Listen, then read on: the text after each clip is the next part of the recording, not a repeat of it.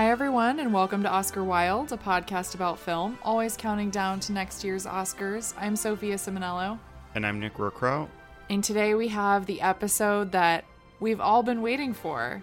We will be talking about Barbie and Oppenheimer, one of the most historic movie weekends in history, certainly in our lifetimes. It feels so good to see so many people going to movie theaters and to hear from some of my friends who I know never go to the movies but went to the movies this weekend to see a movie mm-hmm. about Barbie by Greta Gerwig and a three hour R rated drama by Christopher Nolan. And I think what I'm happiest to share is that both of these movies are genuinely great.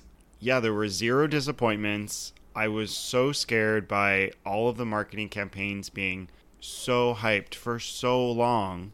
We got the Oppenheimer mm-hmm. clocks like over a year ago. Yeah. and you can find Barbie just like out the wazoo. So you just couldn't escape that wherever you went. So I was really scared.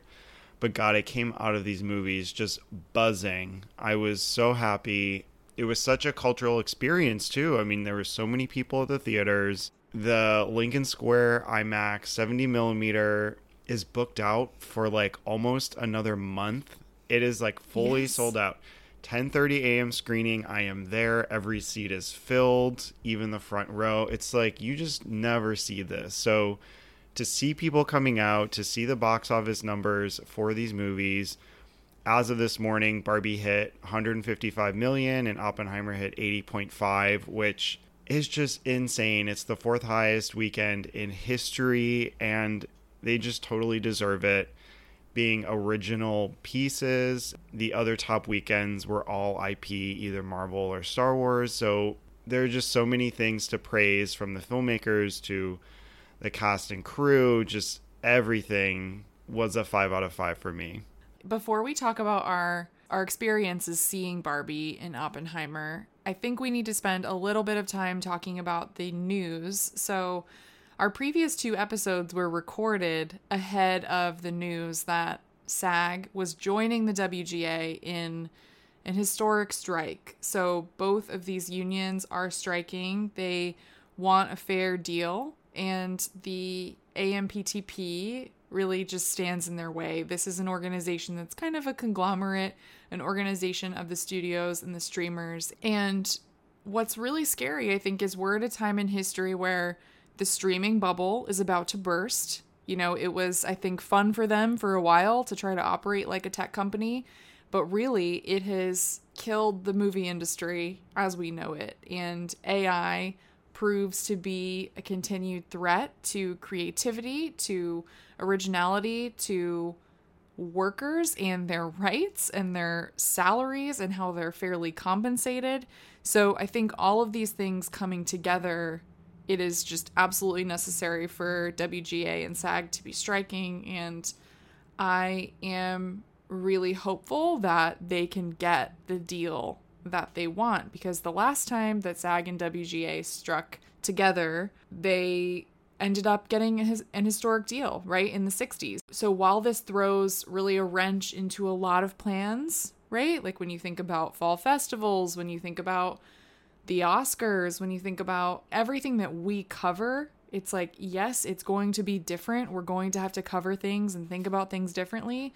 But at the same time, I would also implore everyone like not to focus on that piece of it right now and to focus instead on the fact that people in the industry and below the line workers they are all being greatly affected by this and they need to be able to do their jobs and be fairly compensated. So I think we will play it by ear with what that means for us and for coverage and what that means for the Oscars and everything else. But for now, I really am just hopeful that they take the time that they need to get the deal that they want and to really, I think, make history because where we're headed now is not working.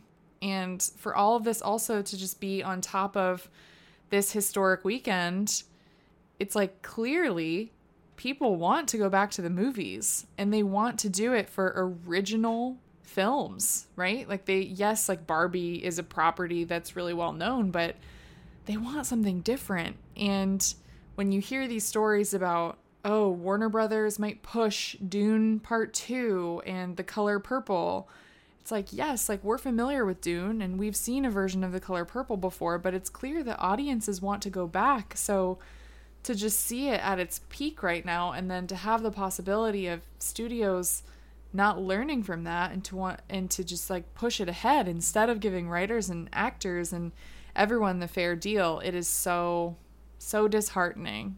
Yeah we fully support the writers and actors guilds. It's devastating to see some of the comments coming out from execs and also to hear about how long this may take but i'm hopeful we will stand with them and we'll try to cover things as we can. What also came out this week was that A24 agreed to the SAG writers' demands. And then there are these waivers, so maybe you can explain that a little bit more. But it sounds like it could be a studio by studio thing in certain cases. So to see that independent films, smaller films can continue if they agree to these terms, like you're saying, it's what audiences want. They want to get back there these movies are performing so well and to potentially see that all go away again kind of like we did with covid is mm-hmm. so disheartening it's yes the oscars of it all and things being delayed but it's like we just want these movies. I don't care about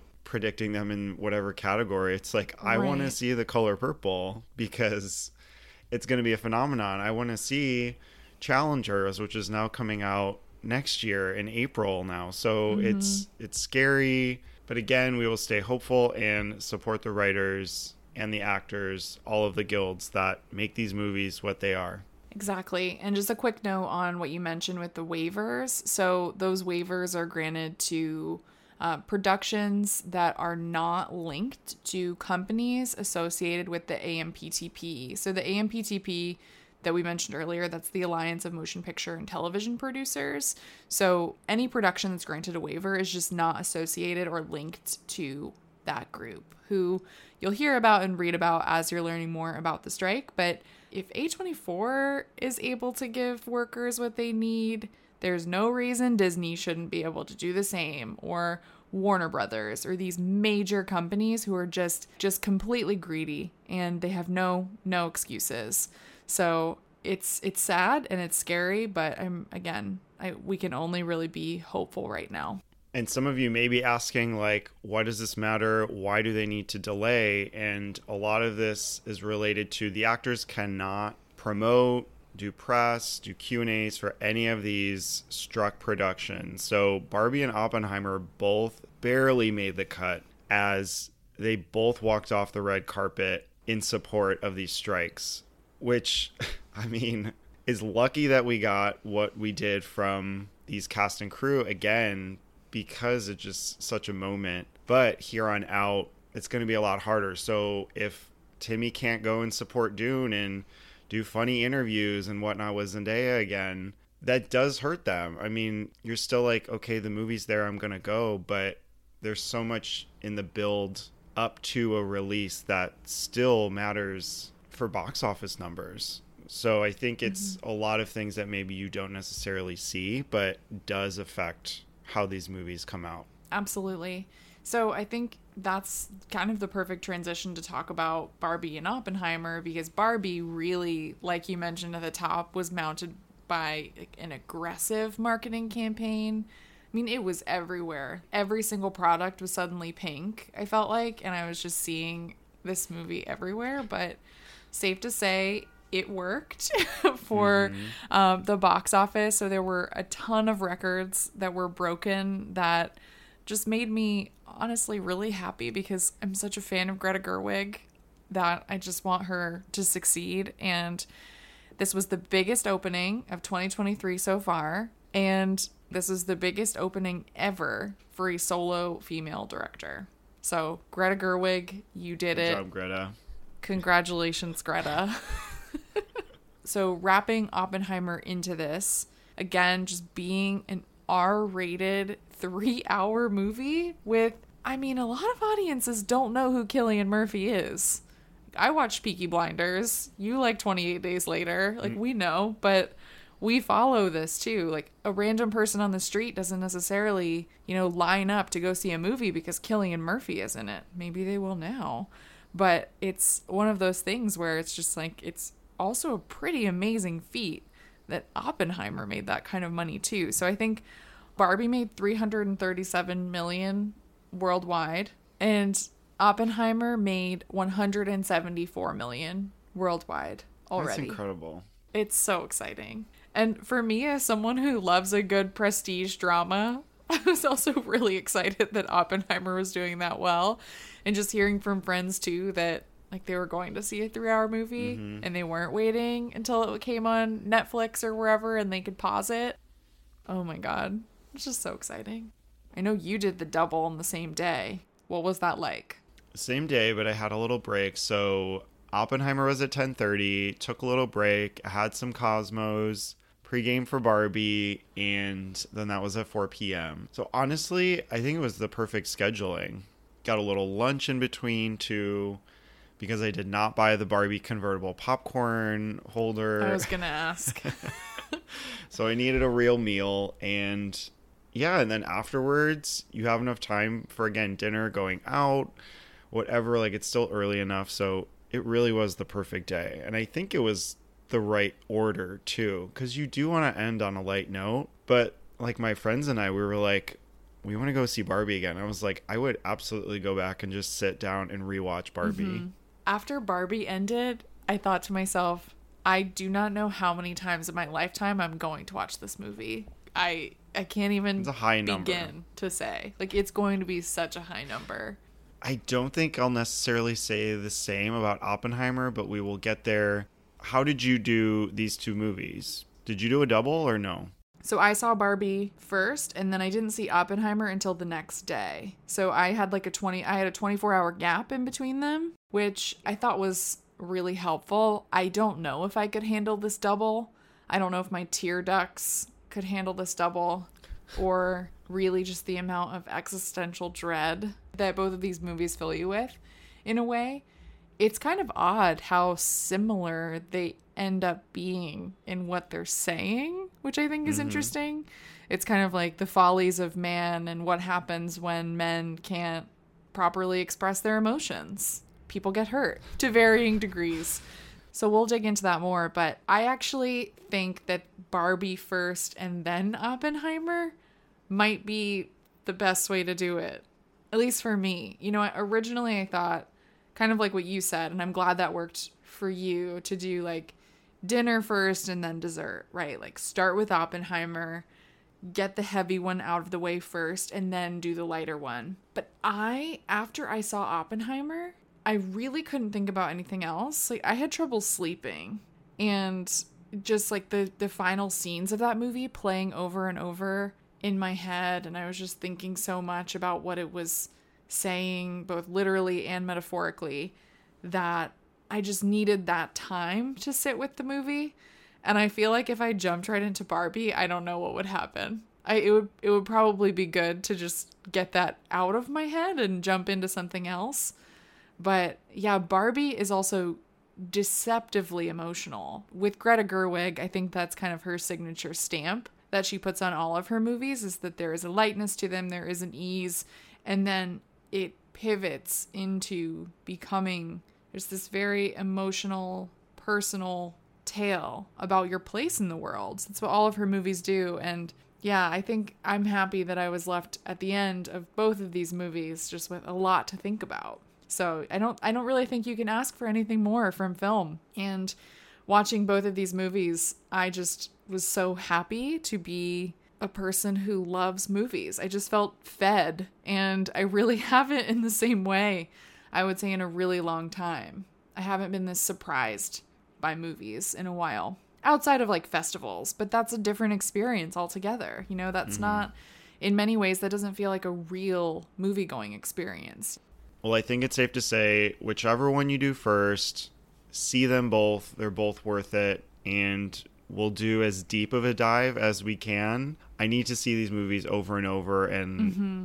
yeah, let's just get into No, it. No, yeah, let's let's dive in. And I think that's a that's a good place also to say that we will be getting into spoilers for both of these movies.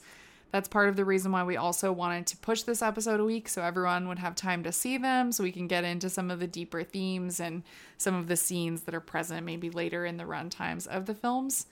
Do you want to start with Barbie or Oppenheimer? Where do we start? I know Barbie's first in the outline, but which one do we want to start with? I was kind of surprised we were going to start with Barbie, but since you liked the other order, doesn't matter. Let's start with Oppenheimer. let's let's flip it. Let's start with Oppenheimer. Okay, amazing. So Oppenheimer description here during World War II, Lieutenant General Leslie Groves Jr. appoints physicist J. Robert Oppenheimer to work on the top secret Manhattan Project. Oppenheimer and a team of scientists spend years developing and designing the atomic bomb. Their work comes to fruition on July 16, 1945, as they witness the world's first nuclear explosion, forever changing the course of history. This was directed by Christopher Nolan, and it's based on the biography American Prometheus by Kai Bird and Martin J. Sherwin. It stars Cillian Murphy, Emily Blunt, Matt Damon, Florence Pugh, Robert Downey Jr., and many, many, many more. So I think just starting on the fact that this is a Christopher Nolan made biopic based on a massive novel, an epic novel on this man who really did forever change the course of history. I think it's nothing that I ever would have expected Christopher Nolan to make, but also feels like the culmination of his entire career in one movie. Mm-hmm. You get to see bits of Inception and the way he plays with time, like in Dunkirk, and even like the turn in the prestige in interstellar the grandness and the visuals. It's like there are so many little bits and pieces and they're not even easter eggs of what he's made before. It just made me so happy. I mean those initial few moments you get like a booming score you get all of these visual effects happening. You have the explosion. You have the quote about prometheus giving fire to man and really how that is going to foreshadow everything you see in this movie. And then it's just it's a constant ticking the entire time. I mean even my mom was surprised on how well edited and well paced it was. So it is amazing to see that audiences are willing to sit through a 3 hour movie like this. And i think nolan does have a part in that but we've also talked about runtime in the past and how that can deter viewers but really it's not an issue and i think it runs so fluidly. It's an incredible viewing experience. I guess starting in such a grand way i'm finally happy you found your nolan film that you like. Yes, it's true. and i think a big part of that is cillian murphy. I mean this is their sixth film together which is crazy i'm like six movies oh mm-hmm. my god but yeah from scarecrow and batman begins and every i mean even inception it's like he has had roles in so many of Nolan's filmography, and he's finally in a leading performance where he just absolutely soars and is so magnetic. So I guess what did you like? I'm sure it's the acting, and you could connect here more so than in other of his, you know, space-ish films. But yeah, what did you like about Oppenheimer? I was mesmerized by Oppenheimer. Yes, I found my Christopher Nolan film. I for me this is far and away his best film because like you said, it is the culmination of everything that he's done previously, but for me in a smarter, sharper way. And some of my quibbles I have with Christopher Nolan still persist. We can get into some of those, but they're very minor in comparison, I would say, to how critical I can be of some of his other films. I do like a lot of his other films, just to be clear, but he's never really been, I think, one of my go to filmmakers. But here, as this film was starting, I just knew instantly that it was going to be a movie for me. And I tend to not really like biopics that are told in a very straightforward, dull way, that are Wikipedia cradle to grave. This instead, I thought, was a very compelling portrait of a flawed person. And it doesn't spend its time in places where it doesn't need to. And that's a trap that I think a lot of biopics fall into. This instead felt very much like a look at a time, a look at a type of individual, but more importantly, look at the consequences that come from a particular way of thinking, even. That has to do more with American exceptionalism and the military and those themes that come up later. But I felt that the way that it addressed his ties to communism were fascinating. I loved the way that this film opens. I mean, if I see anyone in a classroom, I am instantly in. Like I just I needed that. That was just a perfect way to start to see his his early days in England and having read American Prometheus, I think this is a stunning adaptation and also Christopher Nolan's best screenplay to date. I think that the way that he plays with structure and theme is really smart and really taps into the core of that book. And, you know, I think too, like biographies, this is a 700 page Pulitzer Prize winning biography.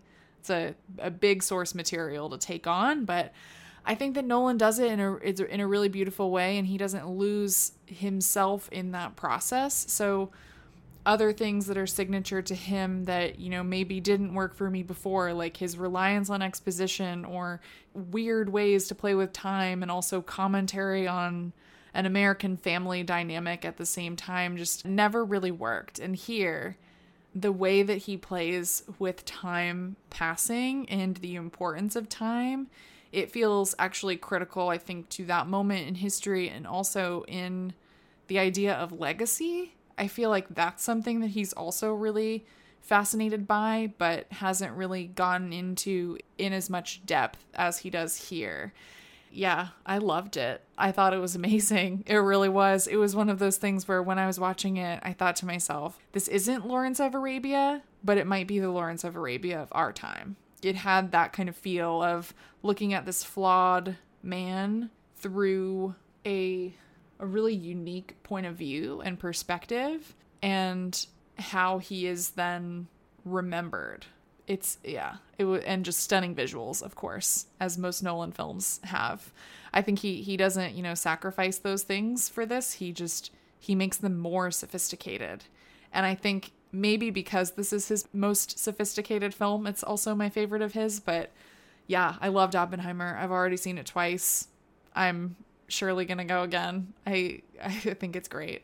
In the beginning, I thought we were getting this like Dunkirkian structure because we have the three different time periods there, how time is being played with, really.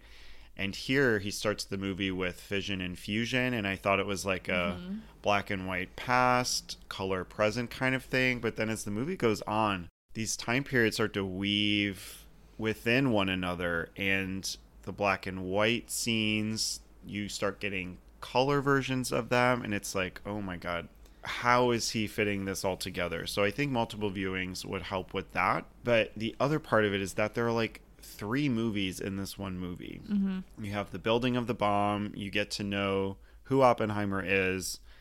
And then after that, I thought we were like nearing the end when the bomb goes off, when they do the test and that wasn't the case. We probably had another 45 minutes to an hour after that, and it just becomes a totally different movie. And by no means is that bad at all because you get to focus on other characters that are really important to his story. Mm-hmm. Mainly the Robert Downey Jr. character, Lewis Strauss, who, again, I, I didn't read the book. I don't know who any of these people are. Just just to see Einstein there was like so amazing, and to hear Bohr's name. I think Tom Conti did a great job. We can talk more about him, but as you get to actually know these characters, I feel like it is an incredible Nolan feat for us to know who they are and how they are so important to one another. So this second movie in a way becomes about Lewis Strauss and how really he turned on Oppenheimer and then everyone turned on him and Rami Malek's David Hill becomes a really important player at this moment. And then in the final bit of the film, we really get to see Oppenheimer's mind and how it works and to see the repercussions of his actions and how the government used him to not only take over the atomic bomb, there's also this whole bit with Edward Teller and the H bomb, which also is a big part. But it's really this final moment of humanizing Oppenheimer, what he wanted to do to protect the people from this new invention. And I love how Nolan and Hoyte van Hoytema, the cinematographer, how they play with light and sound and getting into Oppenheimer's mind. You have like these flashes of these burnt bodies and the whole scene where he's giving that speech. And again, everything's so dissonant. I was totally blown away. I was awestruck at what I was watching and hearing because you really got to feel the humanity behind him, even if Cillian is so stone faced the entire time. He's not necessarily yeah. cold, but he's not very emotional. So using film to augment everything at once, I think was just the best way to capture this material. I'm also happy we found a period film that you really like. no, but in all seriousness, I think, you know, one of the things I love about the beginning of this film when you see him at Cambridge when he's in England, they don't incorporate a lot of the horrific things that you find out about him in the book, um, about how hard of a time he had and how everything was really, really difficult for him growing up and figuring out how to use his brain. But they don't need to put everything in. They put the best possible detail in, which is the poison apple, which is absolutely incredible. I'm so happy they put that detail in because that was one of the things that really stood out to me when I read the book.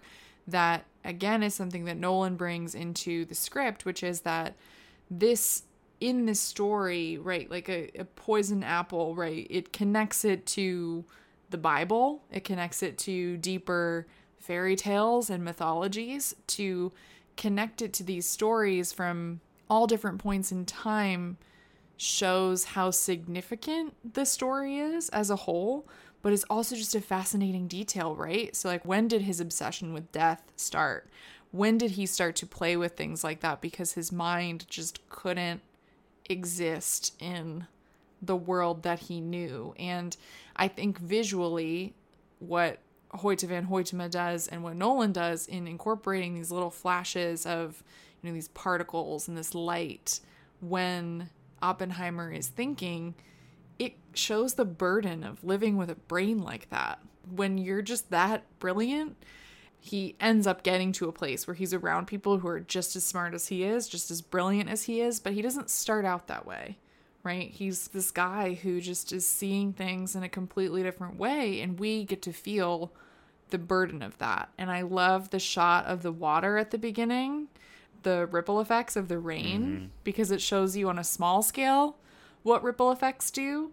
And later in the film, we learn how ripple effects work for someone's life when they make a decision that ultimately becomes catastrophic and they have to deal with those consequences mentally. So I loved that little thematic tie in. I think the way that Nolan uses theme in the movie is really smart. And yeah, Cillian in that scene, I mean, he's the perfect person, I think, to carry a movie like this. I think he's fascinating and it was one of those performances where I thought to myself at the beginning, "Oh, I'm I'm feeling connections to Tar and how mm-hmm. I felt watching Cate Blanchett last year in that role."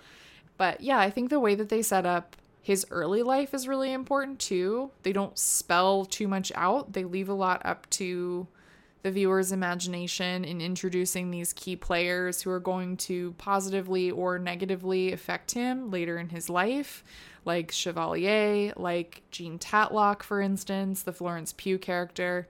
We definitely need to talk about her and her portrayal in the movie, which is something and his his introduction to communism i think on the second viewing it becomes clearer through these different timelines that you brought up of the the fission and the fusion um, so the black and white and the color and how that comes up. So yeah it's definitely one i think that's benefited from a second viewing because then you can kind of you know what to prepare for and you can spot the connections a bit more easily. But i was really impressed by the fact that i didn't find this movie to be confusing. Even though it's connecting all these different timelines and stories and perspectives, I thought it was fairly clear, which I think is a really impressive thing to do. I didn't feel like it was bogged down by the the difficult science or by trying to weave too many things together. I felt that it was remarkably clear for what it was trying to do.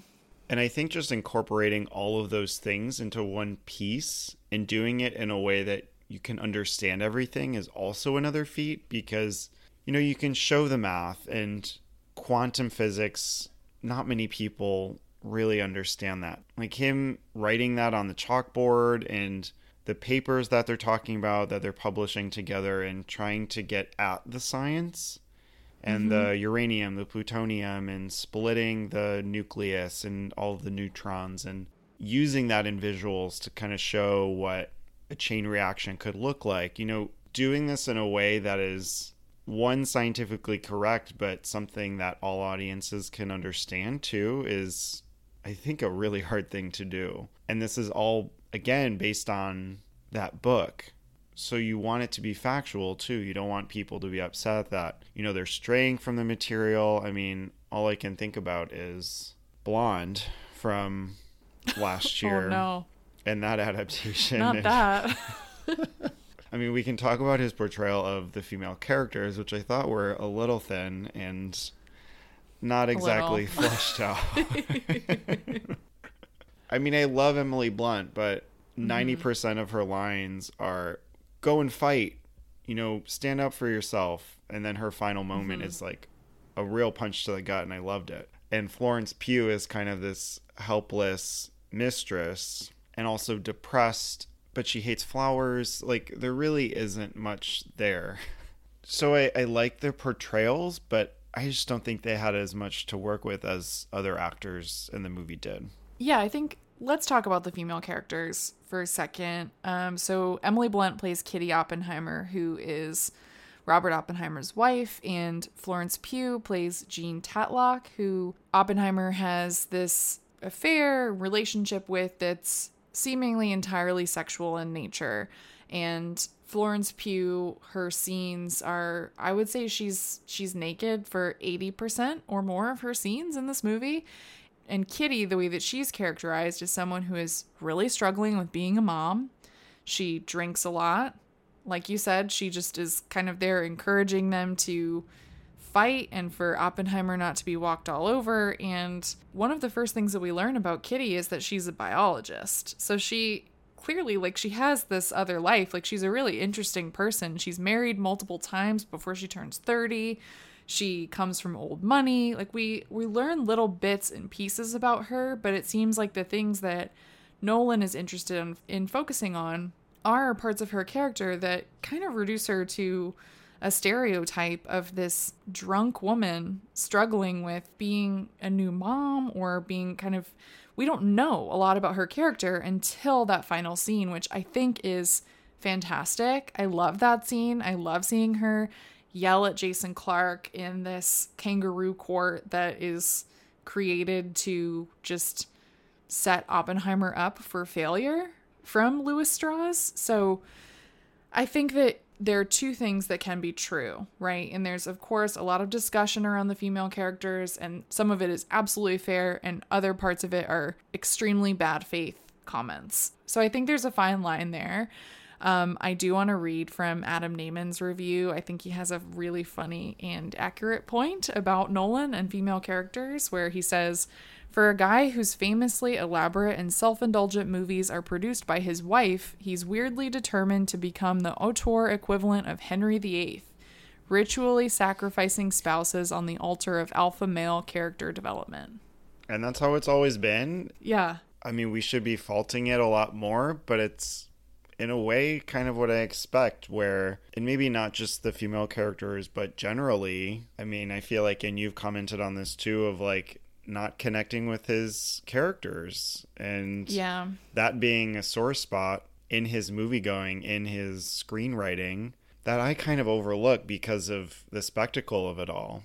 But I think it balances out here better than he has before. I agree. I think that it does balance out more here you know it's and at the same time though like the other side to the coin is that this screenplay any of the scenes that you're seeing in color are written in first person point of view for Robert Oppenheimer. So if Robert Oppenheimer sees Jean Tatlock in a solely sexual manner.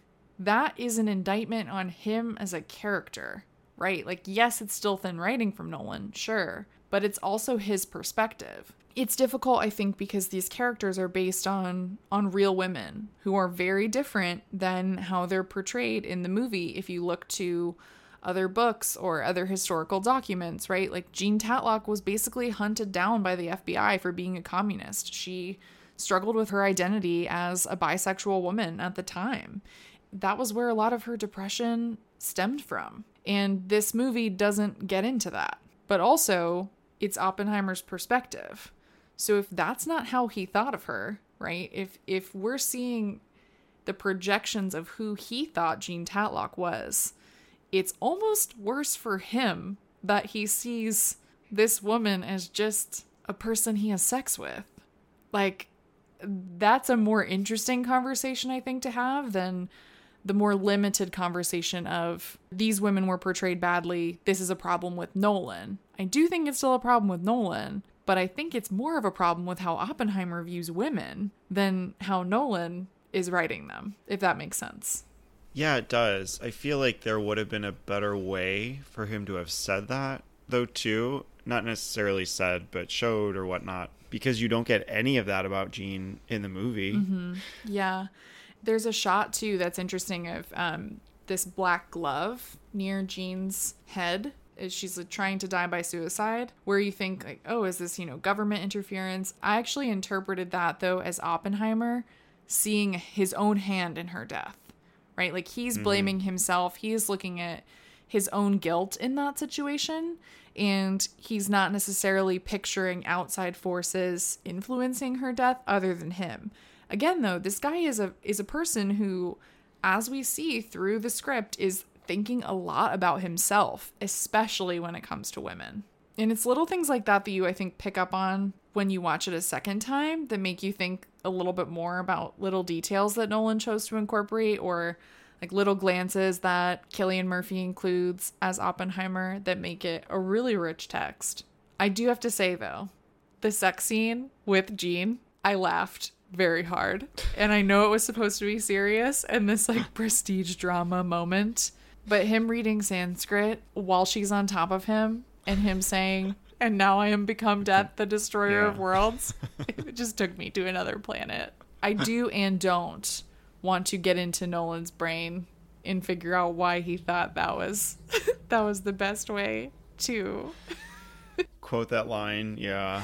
It was like funny in an in an eye roll kind of way. Yeah, I mean it was very dramatic. And I think based on hearing that there were going to be sex scenes and it was rated R and there's nudity, I was expecting a lot worse or more graphic, mm-hmm. but it was fairly tame and simple in the way that we're talking about the characters too and like how he did that. I will say I was not expecting that quote to be read at that time though. It'll come up later in Smash or Pass, maybe. Yeah, I'm saving my other naked moment of him and them until then. but I guess like how he captures that moment and the angle, like how the camera is shooting Cillian, mm-hmm. I think we mm-hmm. can kind of get into certain elements of the movie because a lot of this can be broken down into its crafts and its parts, which I think equals so much more as a whole. But let's get started with sound and editing, since those do relate at the Oscars to film editing and our combined sound category. Again, this is effortless. I've talked about a couple of points here. I mean, from the very beginning, and I think the big moment that everyone was waiting for was the explosion. And that did not play out how I expected that to. I expected to be blown away out of the movie theater in that moment. And it is very much the opposite for a few seconds. Mm-hmm. I think that the Trinity test moment in the movie is really maybe the most thrilling thing in a movie I've seen this year so far in just the build up to it. So I think you're you're so invested in these scientists and how they're they're working together in this secret lab at Los Alamos and how they don't know if this is going to work. And we know based on history that it's going to work, but still Nolan succeeds in achieving this great sense of suspense throughout the film and up to that point where even though you know it's going to work in the moment you're anxious that it's not going to somehow. And i think that you know just up to the countdown with josh peck of drake and josh pushing that button my theater laughed when he appeared. It was very Uh-huh. funny. Oh, i heard someone out loud saying is that josh peck to the conversation that we have between Oppenheimer and Groves about the near zero chance that this bomb could, this test really could set off a chain reaction that destroys the world. Like you really are anxious as they're all awaiting it. And I agree with you. Like in this moment, I fully expected it to just be this overwhelming wall of sound. And by choosing to cut it out and just show the visuals, and then to hear Cillian Murphy in what I actually thought was a perfect vocal delivery of that line, it is so creepy. Like he sounds so into himself and almost like he's ruminating on it, but he's a god or something at the same time when he says that. And now I am become death, the destroyer of worlds. And then it's boom sound, like a blowout. And it mm. not all at once either. It comes in waves. So there's like one big boom and then it pauses and then you see another reaction and then it booms again for those people watching in the frame. It's really interesting how he layers it there. Yeah, I agree. I mean, the breathiness of the explosion, just hearing Oppenheimer breathe and watch, and you have the different lights happening. You have like the initial whiteout, and then it turns more orange. I mean, and then you get to see the actual explosion, and the fact that Nolan doesn't use any CGI, I think, makes this movie just all the better. But you mm-hmm. see the plumes of smoke and fire, and you can even see like little bits where it's kind of those like neurons and then all the reactions from the crowd and how they have to turn around after the initial light so that they don't get blinded but i think even before that like once this worked and the government took the bombs and blew up hiroshima and nagasaki i had no idea like how far in advance this test was so i thought you know when groves says if this doesn't work, we've wasted $2 billion. I was like, holy crap, everything is on the line. And, you know, maybe they had like five tests. So I didn't know what was going to happen. So I think the intensity there is spot on. I felt every second counting down and Josh Peck on, like, I don't know what. he was like, you need to press the button and abort if it goes below. Like, I'm like, I don't know what any of that means. Mm-hmm. But you can still feel all of that tension building as the clock mm-hmm. is ticking down. Yeah. It's the moment you wait for in the movie. When I was watching it too, I was just filled with so much horror, right? Because you yourself suddenly feel the same sense of wonder watching this that they do after having created it, even though this is what goes on to kill thousands and thousands of people.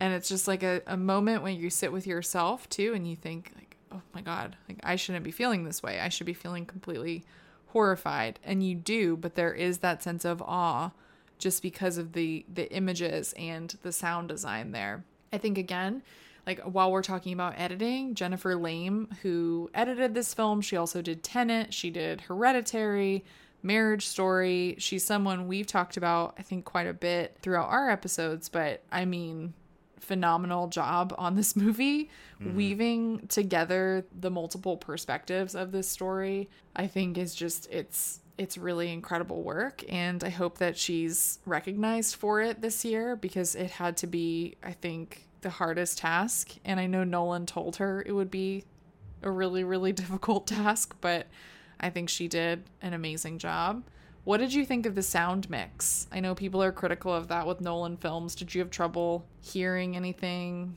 I did want subtitles at times. Yeah, me too. And I don't think that was because of anyone's accent.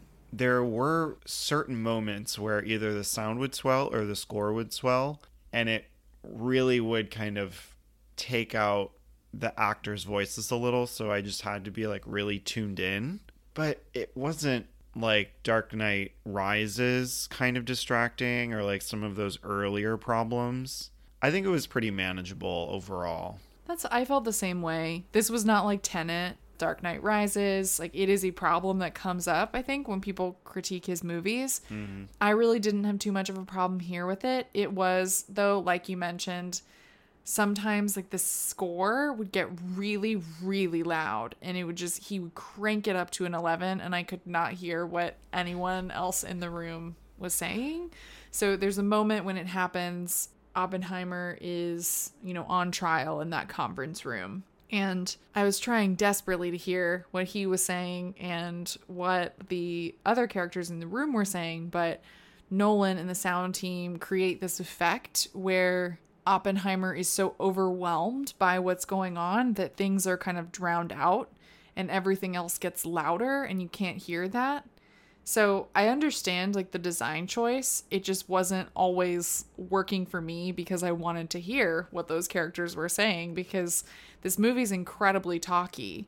And because of that, if you feel like you miss one thing, you could be suddenly lost, right? Or you could fall off mm-hmm. in terms of your focus. So, yeah, I mean, I think that's kind of a signature Nolan trademark though. He just he loves a loud, loud score and he really cranks it up throughout the movie. So, I could have used less of that, I think at times during the movie. I like a little stillness, but I also love the score thankfully, he chooses a lot of those loud moments when we have these sprawling vistas that we're looking at, especially in this IMAX 70 millimeter format. My jaw was on the floor all of those moments because it's this huge frame, and you just see for miles and miles of New Mexico, of certain universities when they're visiting. It's so spectacular to look at. But yeah, one of the moments leading up to my viewing, I was like, oh my God, the score, I'm ready. I haven't heard a single note from it yet. And again, we didn't have Hans Zimmer because he was working on Dune Part 2. Mm-hmm. So again, Ludwig Göransson, he previously worked with Nolan on Tenet and he's won for Black Panther at the Oscars. So I was so looking forward to more of that Tenet. And I think it's pretty dialed down we get more of a lyrical Göransson this time around, but we still also have those noteworthy Nolan blasts and blaring and just listening to Göransson talk about Tenet again and the trucks, like we still get all of those similar sounds that I think transported me to where I wanted to go. Mm. Well, you and I also liked Tenet more than most people. I love Tenet so much. Like I just want to go watch that now. I love the score. I think the score is just so so wonderful. I love the first track, Fission, because it starts out really beautifully and then the track sours and it actually sounds really really similar to Jonny Greenwood's score for There Will Be Blood. He does something similar with the strings in that where it suddenly just becomes more sinister. Mm-hmm. And it also reminded me a lot of The Shining. Those are all great. Yeah. Horror elements playing in with drama and I wouldn't really say lighthearted, but I think it's a good mix. Moving on to cinematography, I mentioned Hoyte van Hoytema. Again, a frequent collaborator with Nolan. He also shot Nope last year. I think this is another really great achievement from this movie. We have so many close ups, which I was a big talking mm-hmm. point for IMAX which is usually used in big action sequences, but we really just get lots and lots of close ups of these characters, which I think puts you right in there and makes you feel what they're feeling, which is important for a movie like this, where it can feel grand, but it can also feel very small. I think it mixes those two qualities really well together, too. Yeah, I love his work, and I think that here it is just so beautiful. Like I love the blues and the grays of his school days mixed with the like warmer tones that are present in the rooms where he's discussing communism like earlier in the film. And then I think just the the shots of the land, I really am a sucker for any of those pictures of the American West. They always work for me in films. Just like Ari Wegner doing the power of the dog. Mm-hmm. But I think this is some of his finest work. It really is. And like you mentioned, the close ups, I think he really also understands character and how to capture Oppenheimer's inner turmoil in contrast to the vastness of the outside world and the places that his actions affect.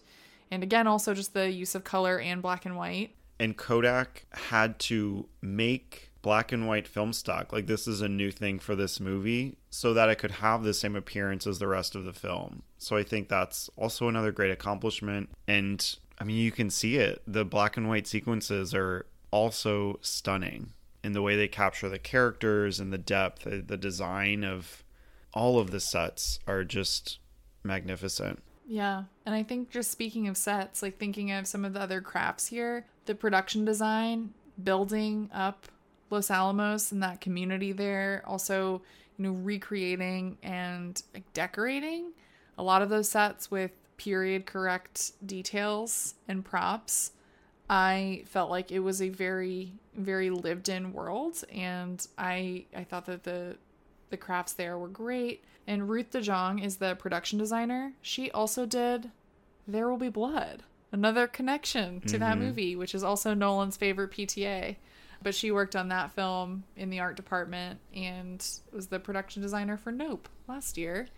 And then also, I thought the costumes, they were so inspiring to me. All the sweaters. How do I get more tweed, get more gray?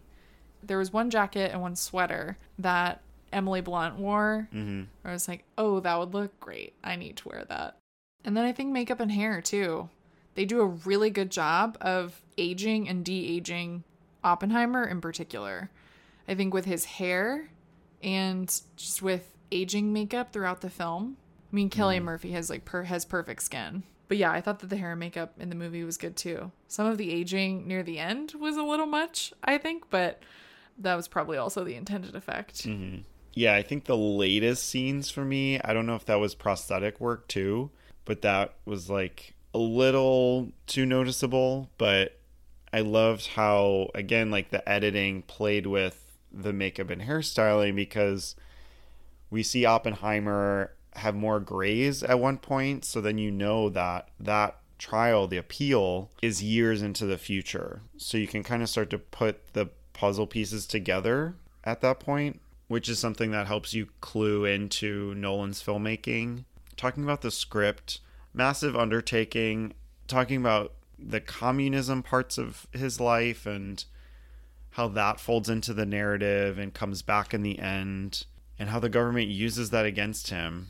The scene when Borden is reading this classified letter and Oppenheimer's lawyer, Lloyd Garrison, just goes and sits next to him and says like you're not winning this. That moment is so mm-hmm. devastating, but again, it's such a concentrated, layered script that there are so many different things that I would love to get clarity on on another viewing.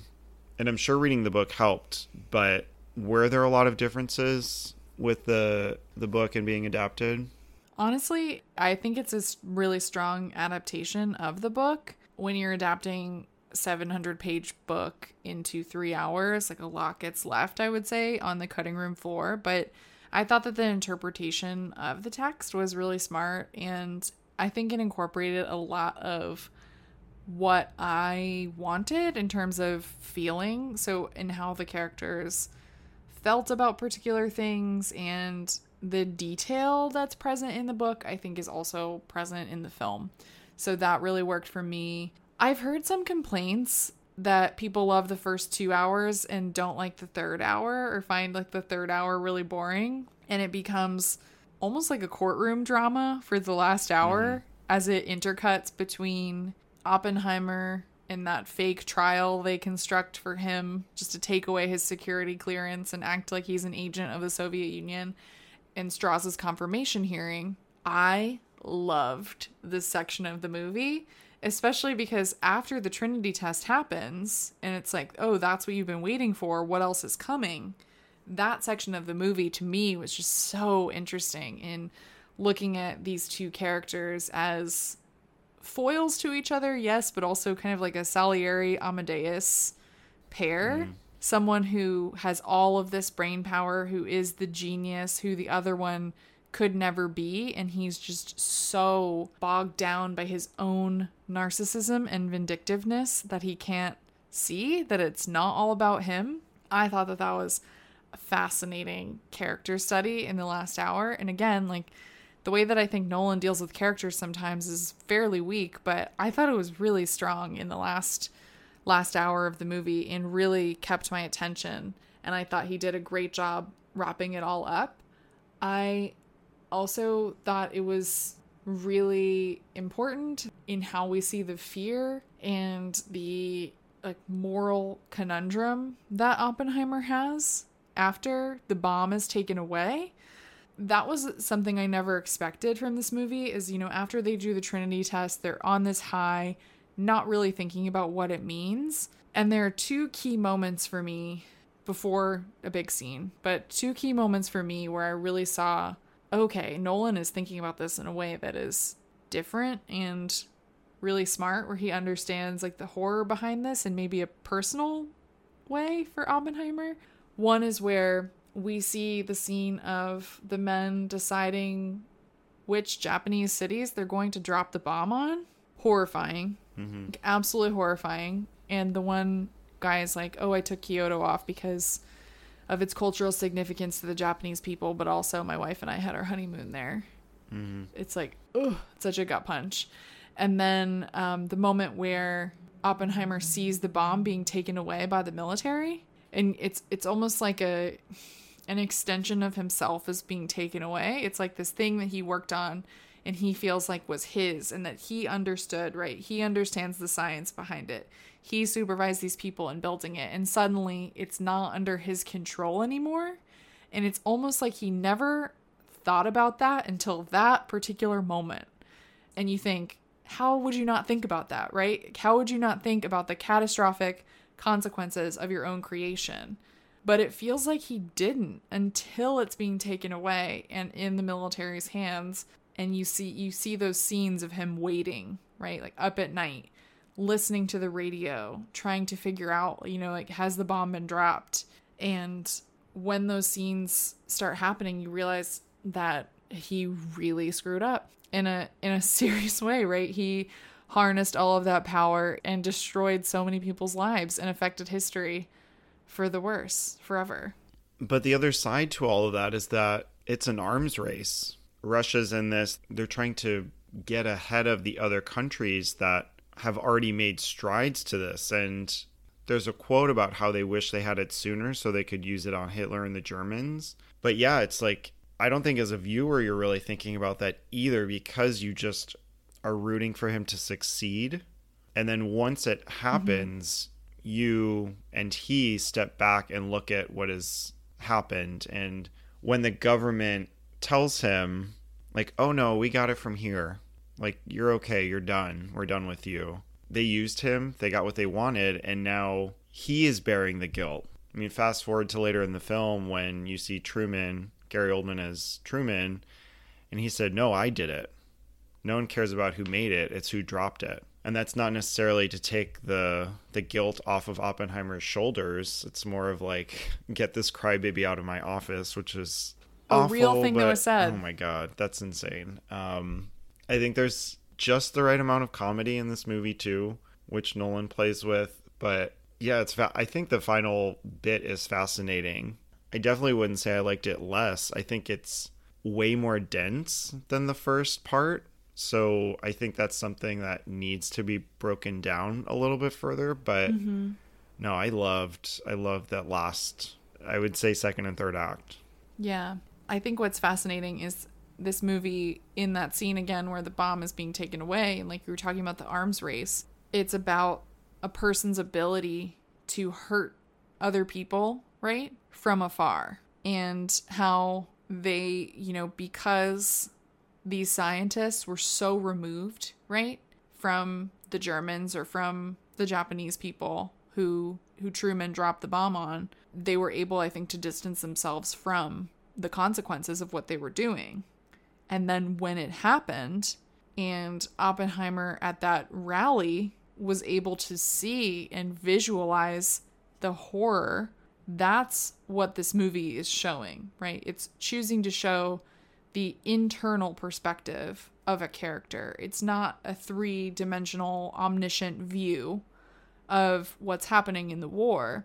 It's showing its effect on one person. And in Oppenheimer's trial, there's a really telling moment for me that just like sunk in when Jason Clarke's character, who he's great at playing this like cartoonish villain almost, is this lawyer attacking him. When he's interrogating him on when he established moral conviction about the bomb being dropped and how it came for him later.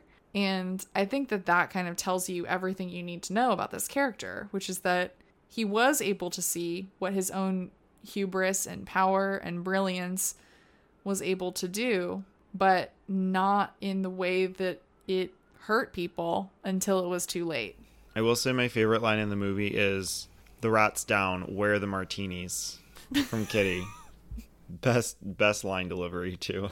I like Emily Blunt. We've talked about her in Florence a little bit. There's just not as much there. We talked about Matt Damon a little bit as Leslie Groves. I think Matt Damon is so damn good in this movie. He's Wow. funny, he's charismatic. He's like in a special era and I love what we've gotten from him recently. This and Air namely from this year. But I think he's great. It's a very layered performance for what could be a very one dimensional, one note character, right? Is this kind of like military hard ass antagonist at times, right? But I don't know. He brings a lot to that character. I think in terms of supporting performances, I did love Emily Blunt. I think she does a lot with a little here. I don't think this character is particularly well written at all, but I think that what she does in that in her big scene when she has to, you know, talk about whether or not she was a communist and she's just going back at him. My theater was clapping for her. I don't know. This cast is just stacked though. It's humongous. Benny Safdie, Alden Ehrenreich, I thought he was great, but I really do think there's a reason why people, in terms of supporting performances, are singling out Robert Downey Jr. as Strauss. We just haven't gotten anything from Robert Downey Jr. like this in so long because he was Iron Man and he was in that Doctor Dolittle movie and he was in Sherlock Holmes. And I don't know, he hasn't been in movies like this mm-hmm. in a really long time where he's been able to show off how good of an actor he can be. And he's wicked as Strauss and he ha- he's so self-absorbed. And there's a weird little detail that he includes that I was fascinated by on both viewings that feels so right to this character but he is about to take a drink of something and he like er- rolls like the Mm-hmm. Over his glass around his lips that. I that loved was it. so like such a detail for that character where I was like, "Whoa, you Mm-hmm. you get him." It's just those little things like that where I'm sure that wasn't a direction, but this is Cillian Murphy's movie through and through. Mm-hmm. He's am- amazing. Just the whole movie, I was just in awe of what he was doing. Yeah, chilling in a way as well. I think he has just such a precision with how he captures Oppenheimer, adding the sense of mystery, but also depth and detail and humanity and emotion to a character that I didn't know. I had never put a face to, mm-hmm. so I think he did a great job in Yeah. realizing this person, this juggernaut, this genius of a man. And yeah, we'll mention a few more later on. We will be playing Smash or Pass, so there are some names. Like you said, this cast is just like hundreds and hundreds of famous people, Huge. and like Josh Hartnett. When I saw Josh Hartnett appear, I was taken back to my teens. I gasped. I was like, "Oh my god, he is in Mm-hmm. this! Wow." More on him later. Yeah, And then lastly, I think just Nolan's direction. For me, this is the directorial achievement of his career. I think, like we mentioned earlier, it combines everything that he loves, but in a stronger way than in any of his earlier films for me. And, you know, I still love The Prestige. I really liked Dunkirk a lot. I, despite its flaws, had a lot of fun with Tenet, The Dark Knight. Like there, you know, there are a lot of his movies that I do I do like, but this one just felt like it was operating on another level altogether. I think his direction has always been strong. I think in his composition, there's always so much happening, and I think he directs it and compiles it in such a beautiful way. I mean, during the movie, I was like, why don't I ever say he's one of my favorite directors? It's like Stanley Kubrick or like he used to be Wes Anderson and Christopher Nolan delivers for me almost every time. Like whether you like it or not, yeah. I think you're fascinated by his mind and how he functions. I was so happy with this movie and yeah, again, there're just so many layers that he folds together so well and I think he is mm-hmm. definitely the big player in how all of that came together. Yeah, and I think with Nolan, you know, there's something that comes with it. Sometimes, you know, people talk about Nolan's fans and how aggressive they are and how opinionated they are and everything like that. But a director is not their fans, right? Like, he's not that group of individuals who log onto Reddit and need to post a million theories about his movies or talk about why he's better than XYZ director. I think though like he is one of the signature directors of our time, right? Like we grew up with these movies. They came out like when we were in high school and when we were in college and when we were starting to like figure out our identities as cinephiles and film goers. So I feel like for most people our age, like whether or not he's one of your favorite directors or not, like he is a really important filmmaker of the era for sure. Okay, then just thinking about Oscar potential, we've talked about a lot of categories that I think it really may all show up in. And I know like the rest of the year is very much in flux, so I have no idea, but I think this has the potential to do very well at the Oscars, at least nomination wise. If Dunkirk was getting nominated for director, I think that could very much happen again for him, for picture, and down the line in adapted screenplay. Definitely Cillian Murphy. Honestly, he's like number one for me for best actor right now.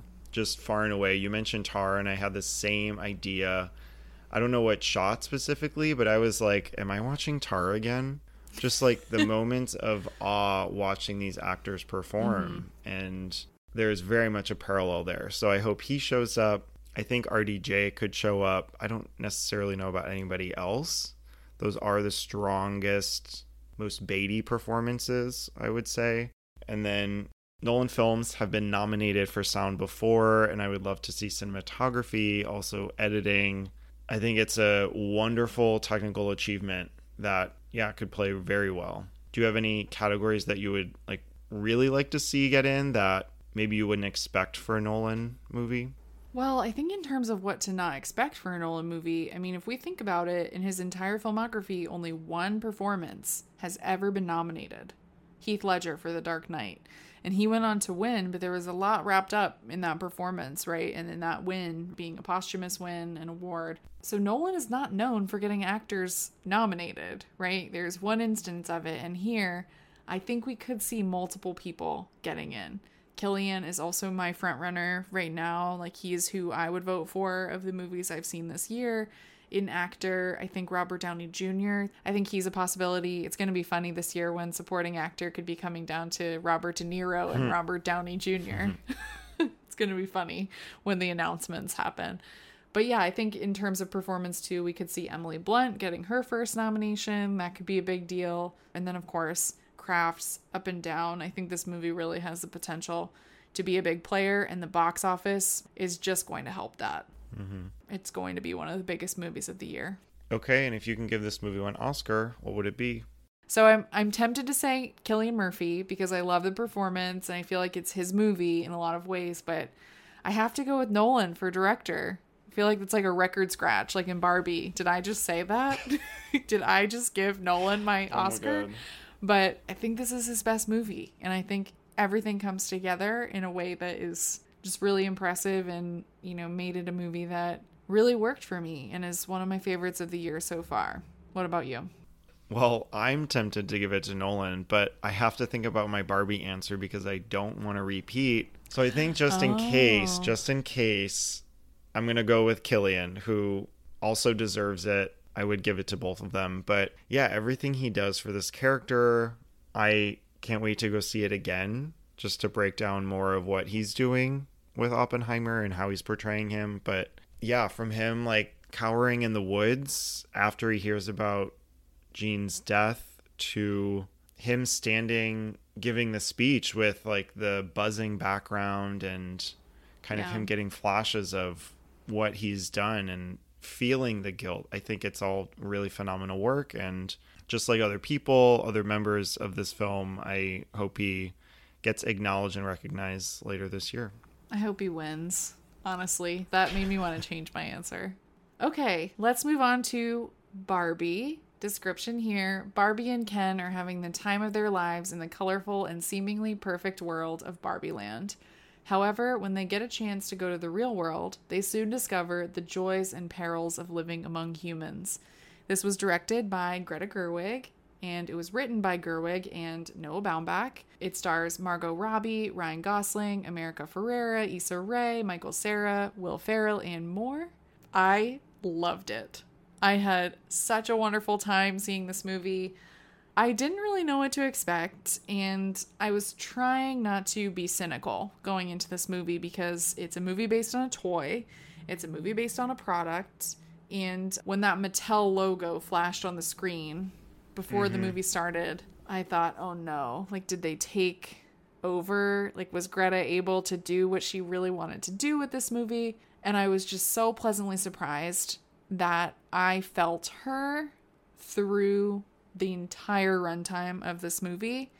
It somehow felt like I just really can't believe she got away with it. Really. Some of the jokes in this movie, the final line of the film, oh my god. I just I thought it was just this pure zap of joy that I needed and it's the best possible version of a Barbie movie that could exist.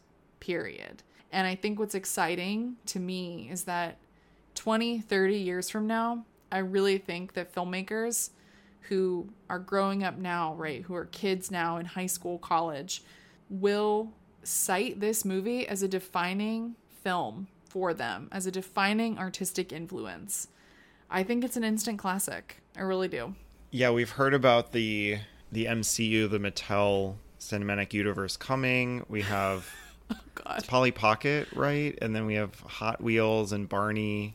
The Lena Dunham Polly Pocket yeah, movie. so it's yeah. we have a lot of auteurs coming our way with these toys, and a lot was riding on Greta Gerwig making Barbie a hit, and she absolutely smashed it out of mm-hmm. the park. Like you said, like I would never have expected Greta Gerwig to make a movie about Barbie, and then this version of Barbie and Ken and mm-hmm. all of that world.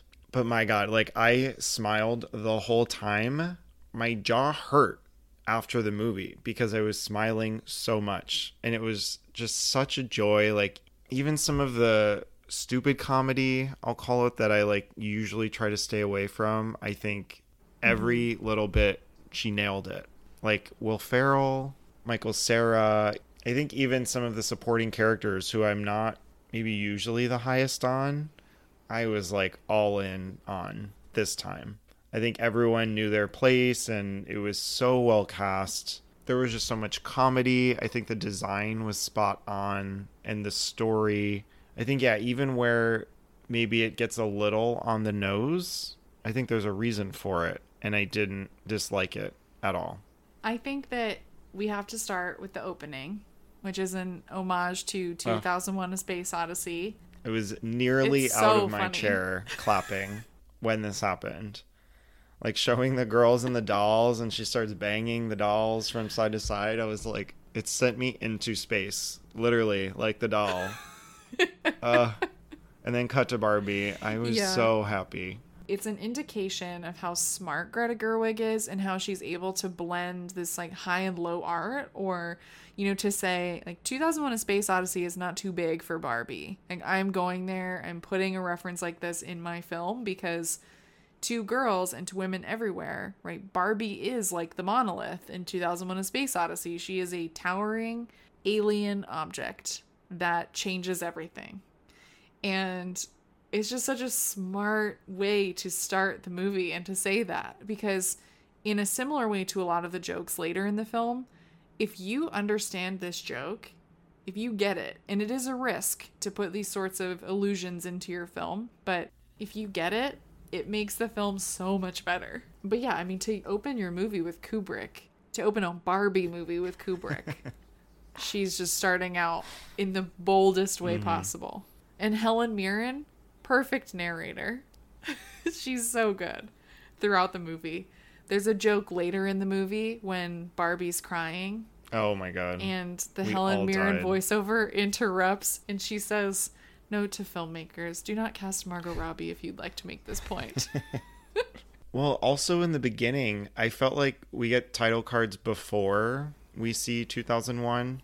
And then I was hearing this like windy tornado sound, and I was like, oh my god, is this the Wizard of Oz? Like that homage? Mm. And there are so many allusions built into this movie. It's just, it's a hug to film lovers and cinephiles where you get the pink yellow brick road from the Wizard of Oz also later on. that shot of her when she's going up the stairs to Weird Barbie's house Mm-hmm. is a direct callback to In the Red Shoes when she's about to go up the stairs when she's wearing that blue dress and Barbie's Yes, wearing blue in that scene too. Oh, yeah. It's just fun because like you don't need to know that movie to go into Mm-hmm. this and to appreciate the like visual splendor of it all. But if you do know it, it's fun to pick up on these things Mm-hmm. and to see that Barbie is of a part of those great films of the past. Yeah, and then like singing in the rain, you have all those beautifully painted backdrops and sound stages where they dance. There's so much choreo in this movie. Every color pops, but they fit together so well too. It's such a well constructed world that there's more to see if you know it's there, but if you don't, it's also just stunning to watch on its own. I completely agree. So, in a similar way to what we did with Oppenheimer, I think let's just go through all of the elements that make this movie great and just break it down that way. So, I think starting out with production design, Sarah Greenwood, what she does in this movie is so beautiful. And just creating Barbie Land, making it this bright pink. And listen, I do not like pink. I do not own anything pink.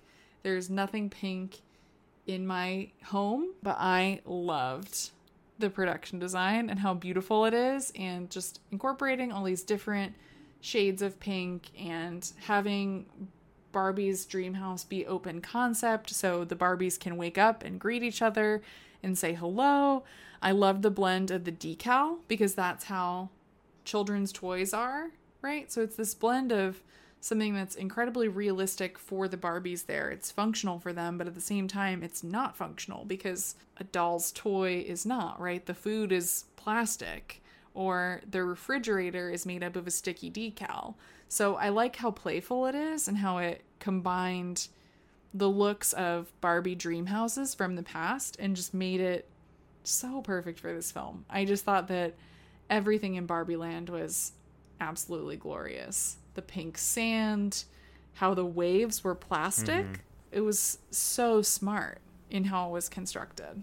And then how it was shot, Rodrigo Prieto, cinematographer. We'll be talking about him again with Killers of the Flower Moon. But I think how he shoots this world too also plays on that doll like plastic feeling. Like when you see Barbie, you know, there there are no walls. The mirrors are empty. When Barbie steps into the shower, there's no water.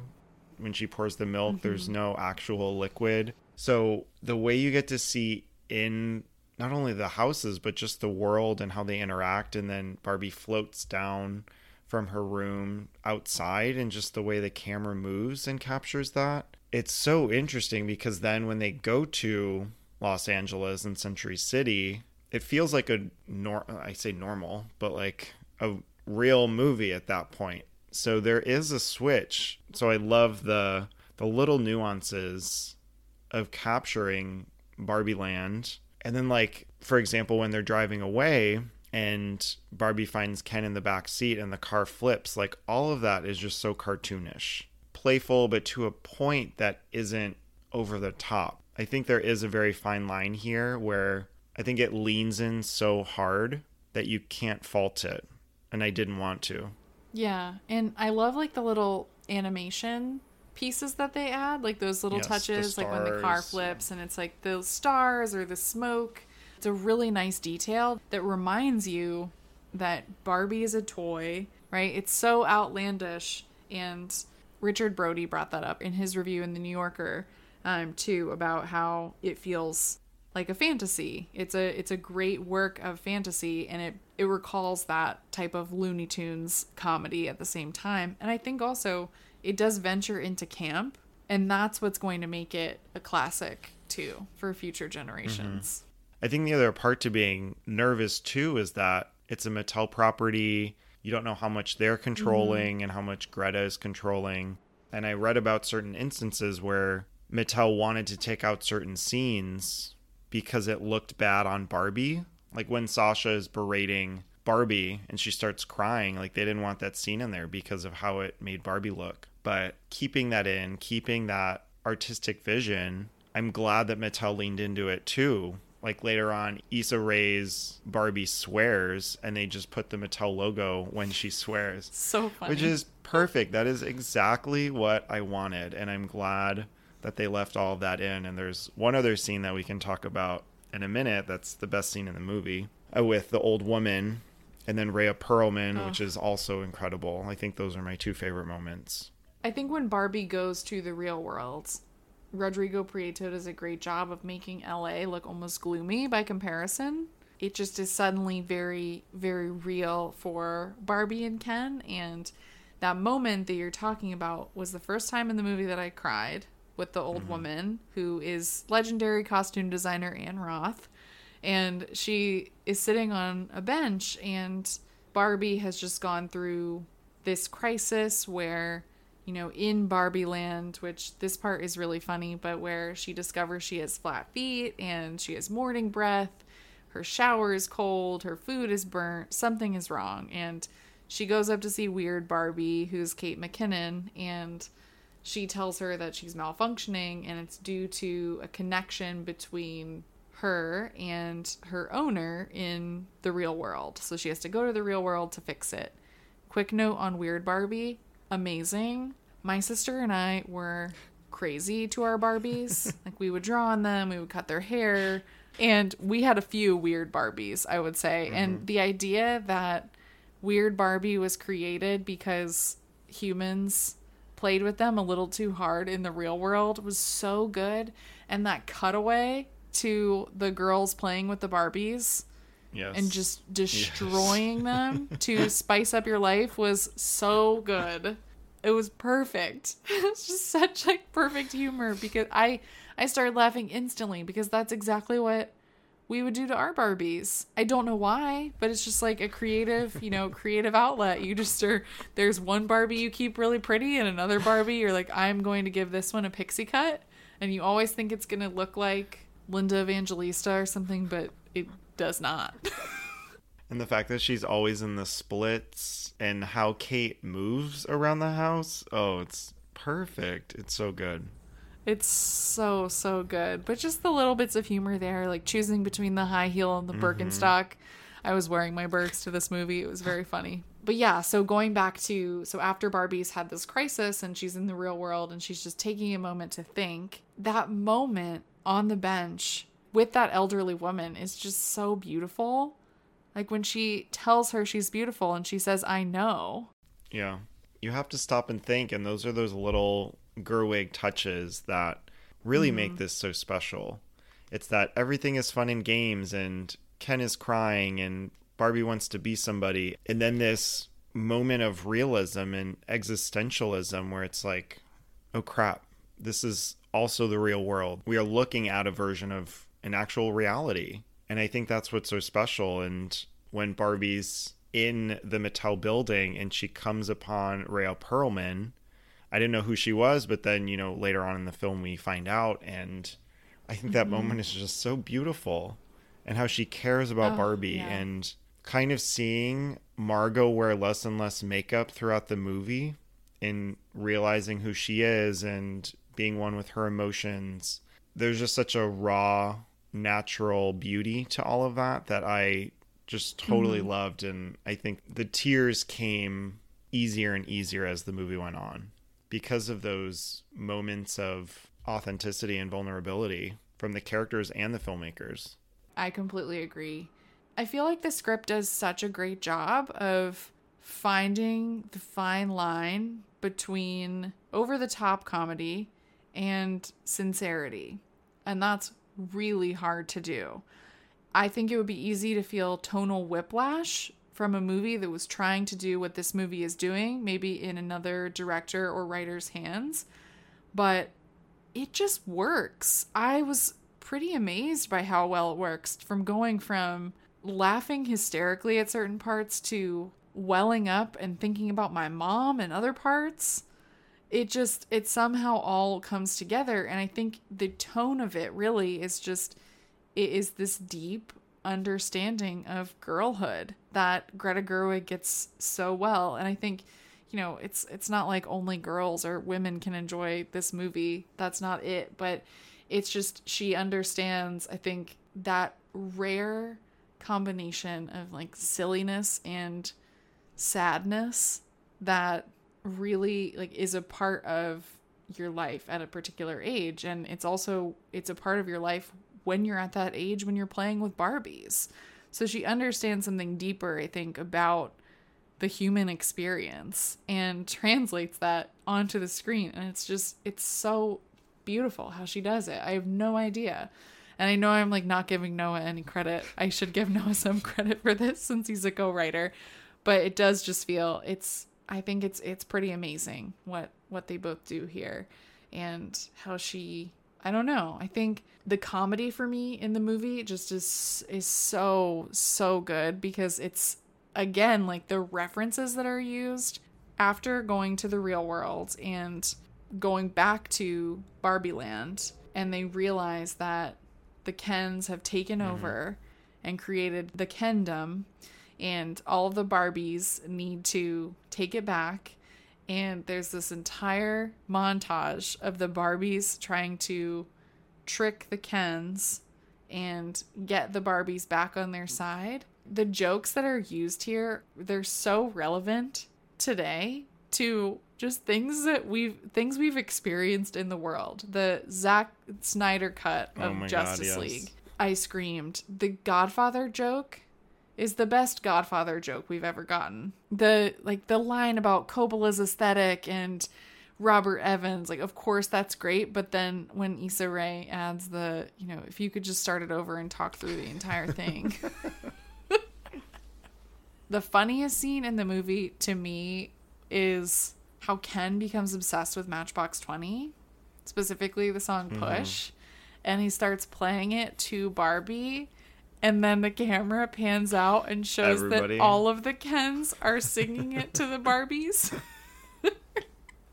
it's so funny because it shows like the silliness of some of the things that some of the stereotypical interests of men, but also it just it does it in such I don't know, it's such a funny way where sometimes when I watch Greta Gerwig movies, I just think we have the same sense of humor or we have the same references, but you're just putting it together in a way that I never would have thought of before. That's part of the fun of watching one of her movies. Mm-hmm. Yeah, the scene we mentioned before with Ann Roth, she goes, Yeah, you're beautiful. And she says, I know. And there's this moment of silence. And then Ken comes rushing up talking about the patriarchy and horses. And it's like there's such a shift, but like she knows exactly what she's doing with all of the characters, with the tone, and with the commentary, the social commentary. It's so smart. Mm-hmm. And I think all of the Ken parts too. Like I cried through the Ann Roth scene, I cried through the Rhea Perlman scene at the end. I cried when they showed like the real moms, the montage of the real uh-huh. moms. Uh-huh. Lost it. Mm-hmm. But then even when Ken is breaking down and Ken's like, "Who am I without Barbie?" and Barbie's like, "You got to be mm-hmm. your own person. I don't like you. Like, go do your own thing."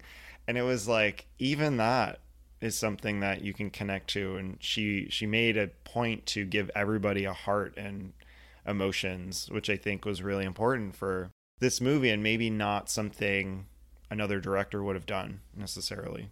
Yeah. With the kens it's almost like greta gerwig she is thinking about the identity of barbie and barbie's place in the culture and everything like that and what she has done or not done for feminism. But She's also thinking a lot about Ken, and it's interesting that she seems to have this curiosity around what he is based on and how even in a matriarchy like Barbie Land, the seeds of the patriarchy, right, are still with the Kens. He has a perfect body. He, you know, acts in a certain way. He's interested in certain things. And those are things that appeal to consumers, right? Like that. And she's interested in that too. So it's, you can see like how she's, again, like thinking about it more deeply and showing that, you know, for a man who, even, yes, he's a doll, but for, for a man who doesn't have a place in the world, who feels secondary, who doesn't have an identity, how much more likely is someone like that going to turn to a structure like the patriarchy that's going to give him something, right? That's going to prop him up or tell him he's great or give him this sense of community.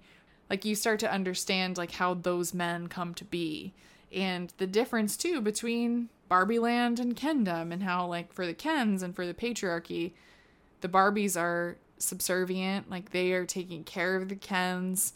They are secondary. The Kens want to rule everything. And in Barbie Land, they're just there, right? Like the Barbies aren't putting them down. They're just they don't know where they live. And I feel like it's it's such an interesting discussion of that without being preachy mm. at all. It's just more of a conversation, I think, and an interrogation of those sorts of ideas, which I really appreciated. And the feminism in the movie, like, yes, I know people are saying that or thinking that America Ferrera's monologue is like feminism 101, but in the movie, she's teaching it to a Barbie. Like, what do you expect? She's not going to get into theory and anything mm-hmm. really deeper. I think that for for the purposes of this film and for where it fits in the story, that really works. Like she has to put it in the simplest terms possible, just explaining why she's so tired, why women are expected to be extraordinary and to carry the world on their backs and not get any of the credit. And I think it's like yes, it's it's conversation that's been going on for a really long time and it's nothing new, but it's new to the characters in the story, right? Mm-hmm. It's new to the Barbies, and that's its function narratively. So, in that, I think that speech also felt like, yes, it partially felt like Laura Dern's bit in Marriage Story, I think. So you can feel a little bit of Baumbach influence there, but that was another another Greta moment entirely. It reminded me a lot of when Jo is talking to Marmee in Little Women and she's talking about her independence and you know why she is the way she is and she ends with but i'm just so lonely like that it feels so similar to that i think and she just i don't know she just she gets it she always makes me cry the one thing i will say with the script i didn't need necessarily the will ferrell scenes anything with mattel headquarters I just didn't need that as much. I felt like the point was proven kind of quickly. Like, okay, these men who work at Mattel, like, they make all of the decisions that affect a market that they do not understand. Like they're making all these decisions for their primary consumers who are women and girls. Like that doesn't make sense. But I feel like it was kind of belabored at times. Like when they appeared in Barbie Land at the end, I was like, oh, I had almost forgotten about you. What is your real purpose being here? Kind of. I almost felt like we could have done without them. But I did love that it meant that we got to meet Gloria, the America Ferrera character who Barbie is connected with. Mm-hmm. And I thought she was great in the movie. I really, really liked her. And it was good to see her her again. I thought America was phenomenal. I just kept thinking about her in Superstore the whole time. The last time I've really uh-huh. seen her. And at one point she said sisterhood and I could only think of the sisterhood of the traveling pants after she said that. Oh my god. So I don't know if that was an intentional mm-hmm. nod. It probably was. She also included a little a line at the end from the Disney Channel original movie "Gotta Kick It Up," starring America Ferrera. So That's Greta Gerwig, her references run deep. yeah, but I clocked it right away. I was like, "Oh my god, you know, you get it." but yeah, I mean, when she's drawing those sad Barbies and they realize what's happening and then she has Barbie jump in the car. I felt like she did an amazing job at like a real world Barbie, injecting humanity into this doll like figure, this perfectionist ideal. you know, as Margot is portraying stereotypical Barbie and what you expect Barbies to look like and act like and think like. America, along with all the other Barbies, I loved Issa Rae. Issa Rae was perfect as President Barbie. Just the first glance of her with that sash, I was like, she was meant to be President Barbie. And then you have Emma Mackey and Hari Nef and Sharon Rooney, all of these other Barbies that, I don't know, made the world so magical. And you get little snippets of Emerald Fennell as Midge. And I don't know any of this So world, funny. but yeah, like even the nods to discontinued Barbies was so Mm-hmm. smart of them to do that. And Alan, we have to Oh, mention yes. Alan. This was the first time I've ever like truly loved Michael Cera in anything. So that was a win. And it's a different kind of Michael Cera than like Superbad or anything we've really seen from him mm-hmm. before. He played into the camp too, and this like other character in this world who feels like an outcast, even in a world of Kens and mm-hmm. Barbies. Yeah. And with all the Barbies too, Jacqueline Durran, her costume design, mm-hmm. incredible. Like you mentioned with the discontinued Barbies, recreating those costumes, recreating Barbie's outfits, like yes, what she wears in the movies, fantastic, but also when Ken is throwing oh, out Oh my God. her outfits from the dream house and America Ferrera is like, that's archival. And they're like flashing the different outfits in front of us to let us know what mm-hmm. collection it's from for the Barbie. So good. So, so smart. And then the music. The movie starts with Lizzo's Pink, and then it moves into Dua Lipa's Dance the Night. I feel like we just get bops on bops. And it's not overwhelming. I mean, we knew the soundtrack was coming, and all of these huge performers getting a name on this soundtrack. But I can't believe I'm saying this, but maybe my favorite needle drop was Billie Eilish's song at the very end. Like this mm-hmm. very somber, emotional Yeah. moment that really worked on me. That moment is just so emotional. And I feel like the soundtrack, Lizzo with Pink opening it, was great. And I love how that song plays again with another version of it when Barbie has her bad morning. Oh yeah. But yeah, I think that the um, Billie Eilish song, What Was I Made For? Oh, the way that that plays in the film, just tears. And over that montage of the real women who were involved in making this film, right? Like those are crew members, like their home videos. And the fact that Greta even thought to put that in to this movie is just like it shows again, just like the connections like between women but also like through history and their connections with this doll and how it's all you know more than that but yeah i thought the song was really good and the way it was used in the movie in this sort of dreamlike heavenly state as she's thinking about what it means to be a human instead of being a doll was just really well done. And we also have to mention i'm just ken. Mm-hmm. Ken's 80s power mm-hmm. ballad triple threat ryan gosling with his comedic timing and commitment in this performance that we'll talk about shortly. But I think the use of music here really showed me also that Greta Gerwig is fascinated by Hollywood musicals and should make one of her own. I mean, we just got Narnia, so maybe she can turn that into a musical. Since she's scared, and obviously not scared by musicals. I thought the choreo to the Ken song was phenomenal. And I loved Ryan Gosling. He went there too. I need to go back and watch The Nice Guys, apparently, because he's a comedy genius there. But I think from like his vest and yeah, how ripped his chest was and how silly he was. I mean, like when Barbie comes over and mm-hmm. asks him out, he fumbles around trying to find a book and he's like, "Oh yeah, you just caught me. I was reading." It's just so dumb, but it's so funny. I love whenever Ken is in the real world. Oh my god, Ryan Gosling is so good in those mm-hmm. scenes. Like when he's watching the montage of like the golfers and the CEOs and Sylvester Stallone in the fur and he's just awestruck and needs to learn more about the patriarchy. It's so funny but so scary at the same mm-hmm. time. It really really works. And when he goes, you know, to the school and is like I need to read about trucks or when he goes and he is talking to that doctor and wants to perform an appendectomy. It is so silly but so funny. And he's so good in this those scenes. And I understand why he is the performance people are singling out. Mm-hmm. But I really loved Margot Robbie in this movie. I thought she was amazing. This is her best, I think her best performance to date. And she's worked with, you know, a number of great directors. She was in Babylon, she was in Once Upon a Time in Hollywood, The Wolf of Wall Street.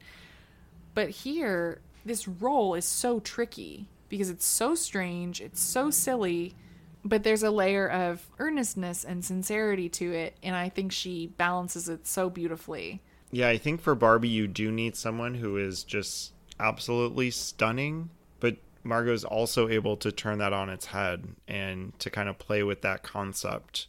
And that was really important because Margot Robbie is a star. We love her in all these movies, like thinking that she's worked with Tarantino, Scorsese, Chazelle, all of these masters. And I think she really surprised me with going from really smiley to crying back and forth the entire movie and being able to lead it amongst a cast that is like Oppenheimer, just a knockout A list cast. Yeah, I think the supporting performances too. I mean, everyone is just wonderful. Issa Rae, America Ferrera, Michael Cera. So finishing with Greta Gerwig, her direction. I don't know what else there is more to say. We're I know. kind of just loving on her this entire episode as she deserves. I think looking at her past works, she did the same thing that Nolan did where she drew from everything and while it's not as many films, I think they're just as notable and memorable that this feels both grand and small and we're at a point now where this is number 4 and we can totally trust her with anything. Yeah. I mean, normally when a director who I love, you know, steps away and does something in the MCU or takes on an IP or something like that, it makes me and then I see the product and what that looks like. You know, I'm thinking of like Chloe Zhao for Mm-hmm. Eternals, for instance. I start to lose some faith because you see, you know, how much studio influence there was or but here it was the complete opposite of that. Like this movie made me excited to see anything that Greta Gerwig wants to make in the future. It made me just so like confident and inspired in her as a director. And yeah, I'm just I'm so excited to see what she does next. I think this is a really really well directed film. And how do you feel about Oscar potential? It's interesting. I actually like I don't want to doubt this movie at all. I think that it can do potentially really great things with awards this season. We saw last year like I doubted everything everywhere all at once for so long because that was, you know, not what the academy likes, quote unquote, but it actually was. And I think that for Barbie, if this movie this movie is a smash hit, it's breaking records and it's doing really well and it's connecting with critics and with audiences. I feel like it could potentially do really well. I think like things like production design, costume design, the crafts, like that seems really possible. And I think too it'll be interesting to see depending on what happens with the strike and with other movies being released or delayed. Like this movie could I mean, I think I think it could be a big deal. I really really hope though. I really hope that Margot Robbie gets into best actress. This would be her best nomination in her career. And it's such a weird performance. Mm-hmm. I mean, obviously I hope Ryan Gosling gets into because what a weird comedic performance too and they don't recognize comedy enough. But yeah, I would love for love for both of them.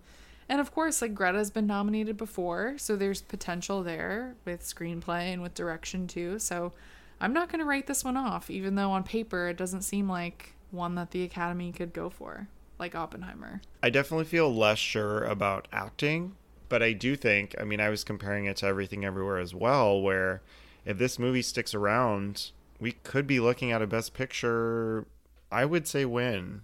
Oh my god. I would love to see Barbie be this cultural phenomenon just like that was last year. And I mean, we had such a push for Michelle too, and all of those went over so well. So if we could see Greta up there, this movie, I would be so happy. And we already got an HBO Max release date for September. So, like, it's going to be in the air for quite a while. And I think people are going to be watching this at home all the time. This is a perfect background movie. If you've seen it like seven times, put it on, leave it on. It's great. Again, I cannot tell you how many times I'm going to watch this movie. it just does feel like something you just put on when you don't know what else you want to watch. Or, again, like I know I've talked about this before too, but it just makes me so excited thinking about the generations who are going to have this be their sleepover movie in a way that mm-hmm. like Bring It On or Josie and the Pussycats or any of those movies were for me. This is going to be that and it's so smart at the same time. So it's just I don't know. Yeah. It's exciting to think about its potential. So, if you could give this movie one Oscar, what would it be? Would it be best picture? Like you just said it could? I mean, not no. I think it. I'm gonna put all my eggs in one basket. I would say picture. I love it. I think production design is maybe like number two, but I have to give it to Greta. She deserved it for Lady Bird. I still think about that movie all the time. And I think what she did here, she just blew me away. She blew audiences away. And like we're saying, it's just one to return to over and over. Like, I cannot wait to get back to the movies and to see this again. It's just such a fun experience. It's something that I would have never expected. And everyone finally gets to play with Barbies. It's great. Yes, it's great. I would do the same thing. You know, as much as I love the performances and the crafts, I think I would give Best Director to Greta Gerwig. I just feel like what she was able to accomplish with this movie in keeping it her own and in creating what I think will be just an instant classic for generations to come is just so exciting to me. Like, that's why I love movies. It reminded me why I love movies. And just again, I think it has the best final line to any movie since Eyes Wide Shut. so that's a win for her. I know we said we're going to spoil it, but just in case people are still listening, I don't want to spoil that. So if you haven't seen Barbie yet, go see it. The final line is impeccable. But yeah, I think, you know, just thinking of how she chose to end a Barbie movie with this scene between Rhea Perlman, who's also so fantastic in this movie, like an underrated performance too, between her as Ruth Handler and Barbie talking about mothers and daughters and life and death and, and what it means to be human. That is just such an audacious way to mm-hmm. end a movie that you think is going to be this light romp about a toy. Yep. I've never seen anything like it before. Okay, so before we finish, we have to play. It has been way too long. It's been a really, really long time. So, for our listeners, if you just want to hear our reviews of the movies, that is completely fine. We're about to venture into The campy world of unhinged territory with Smash or Pass Barbenheimer edition. Let's start out on an easy note. We're going with our main Ken, Ryan Gosling. So I think there are some areas of concern here. Certainly. He is not emotionally well adjusted or anything like that. He's a little too into horses and brewskis, as he would say. But I would definitely let him sing Matchbox 20 to me. This is a smash, easily. He's going to be an awakening for many people watching this movie. hmm Oh, yeah. I guess in the same vein, I don't see horses as a problem. So I'm going to say smash. There is a lot to love here. And like, I kind of wish we got more, but it's also our PG 13 version of Ken. So I'm, I'm very happy. Yeah. I mean, it's, there was a line about, I think it was Weird Barbie who talks about the, the genitals. I know what it you're was saying, like, yep. oh my God, just spot on. He also says, I'm just Ken and I'm enough and I'm great at doing stuff. So, next we have Leslie Groves, played by Matt Damon. So, yes, we're going to be alternating here. There are more men in Oppenheimer to go with, but we're going to be switching back and forth. Oh boy. Um this is very tricky because I think for his character, I would err on saying pass, but Matt Damon is like s- kind of lovable in a weird way in like this militaristic, playful way. It's kind of weird, but I love what he's doing with it. Mm, I'm so tempted to say smash. Do it. Are you? Should I even it out? Uh, I'll say pass. I'm going to say pass as well. The military energy does Yeah. nothing for me. It's actually a negative, so I'm going to have to say Yeah. I feel that. And now we have Michael Cera as Alan. Oh, I love Alan, but I do have to pass. He he also just would be a great friend. Like I can see Alan being a dear friend to me, but not a smash. Sorry, sorry, Alan. You're forever an Alan alone. I'm gonna say pass. Okay, next we have Niels Bohr, played by Kenneth Branagh. Jump scare. um, I mean, part of me wishes he ate that cyanide apple, but it's also Niels Bohr, who is so important to science. Sorry, pass. Kenneth Branagh is always a pass for me, besides when he played Benedict in Much Ado About Nothing. So I'm going to also say pass here. When he appeared at that Christmas party, yeah, jump scare. No thanks. Okay, now we have Simu Liu as Ken. Well, I wouldn't want to offend Ryan Gosling's Ken. Mm-hmm. That's the hard part because I know he would get jealous because that's what he does. And I don't love Simu Liu. I don't know if there's a single Ken that I'm not smashing on this list. When Simu's tank like goes to the side, I was like, uh, why aren't all the Kens shirtless? So yeah, that's a smash for this one. Next, we have Robert Downey Jr. as Lewis Strauss. Absolute pass. He is such a villain to Oppenheimer. Oh my god. Just the turns that this character goes through in that second act blew me away. Did not expect it. I mean, in the beginning, you get it a little bit, but mm-mm. No, thank you. Pass for me. He's very vindictive. He also looks so much like my dad. They're doppelgangers. You've seen my dad mm-hmm. before. They look a lot alike. yeah, so it's a pass. this is my favorite RDJ performance, though. I think he is he's so good. Definitely.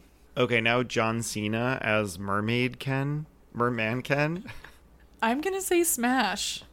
Oh. John Cena is really funny, and I also just would want to know what was what was happening. So I would I would say smash. This is probably my least favorite part of this movie. I just it's not for me. I don't know who it's for, but sorry, I have to pass here. Okay, I'm gonna try not to butcher this, but next we have Heisenberg, played by Matthias Schweighöfer. So if I was in a room together with Heisenberg and Oppenheimer, there would be so many explosions happening. when I saw this Oh, character, we got like two shots of this character, and he is adorable. I have to say, smash. He is very hot. I don't love blondes know. though. I figured- he's also a Nazi, so I have to say pass. We were not looking at that point. That this was just a visual. You're looking early. You're thinking early in the Yes. movie when they first meet before the war. Okay, gotcha. Okay, now we have Kingsley Ben-Adir as Ken.